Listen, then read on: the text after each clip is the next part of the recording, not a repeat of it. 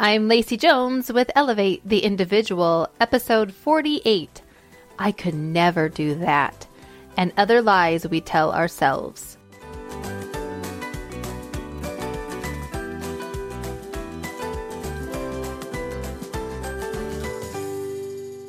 We have reached that fabulously wonderful time of year where the calendar is full of end of year band and choir concerts, art walks, carnivals, field trips, celebrations, moving up parties, graduations, and closing of chapters.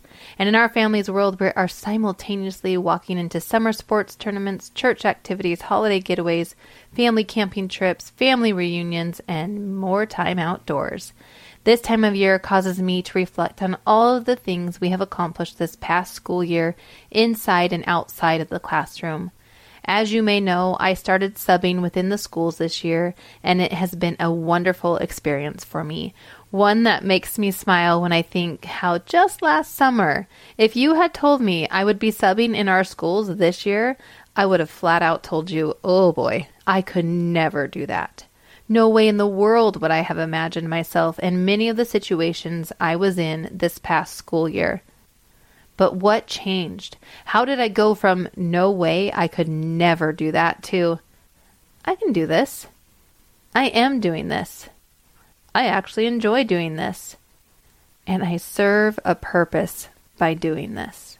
First, I want you to know that the statement, I could never do that is a complete lie that we tell ourselves to keep ourselves safe within the confines of our comfort zone.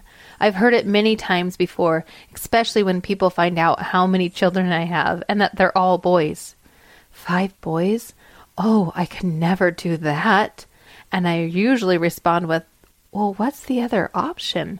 It's not like I'm going to be given these five boys and not do it. That's not who I am, and I venture to believe it's not who any of you would be in that situation. I would bet that when given things outside of your comfort zone, each of you would find a way to make things work.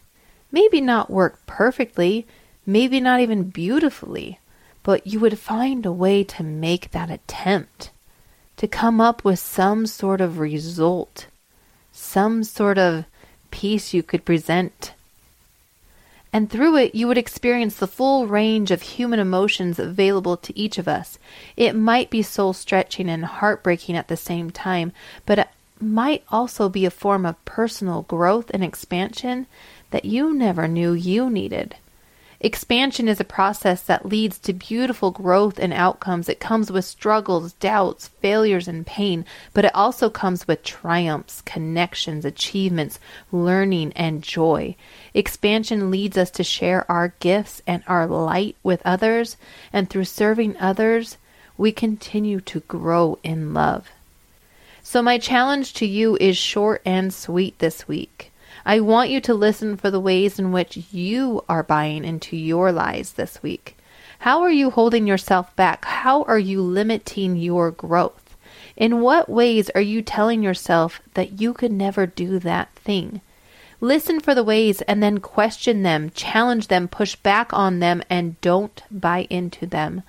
Open your world to growth and expansion as you dive into your next chapter.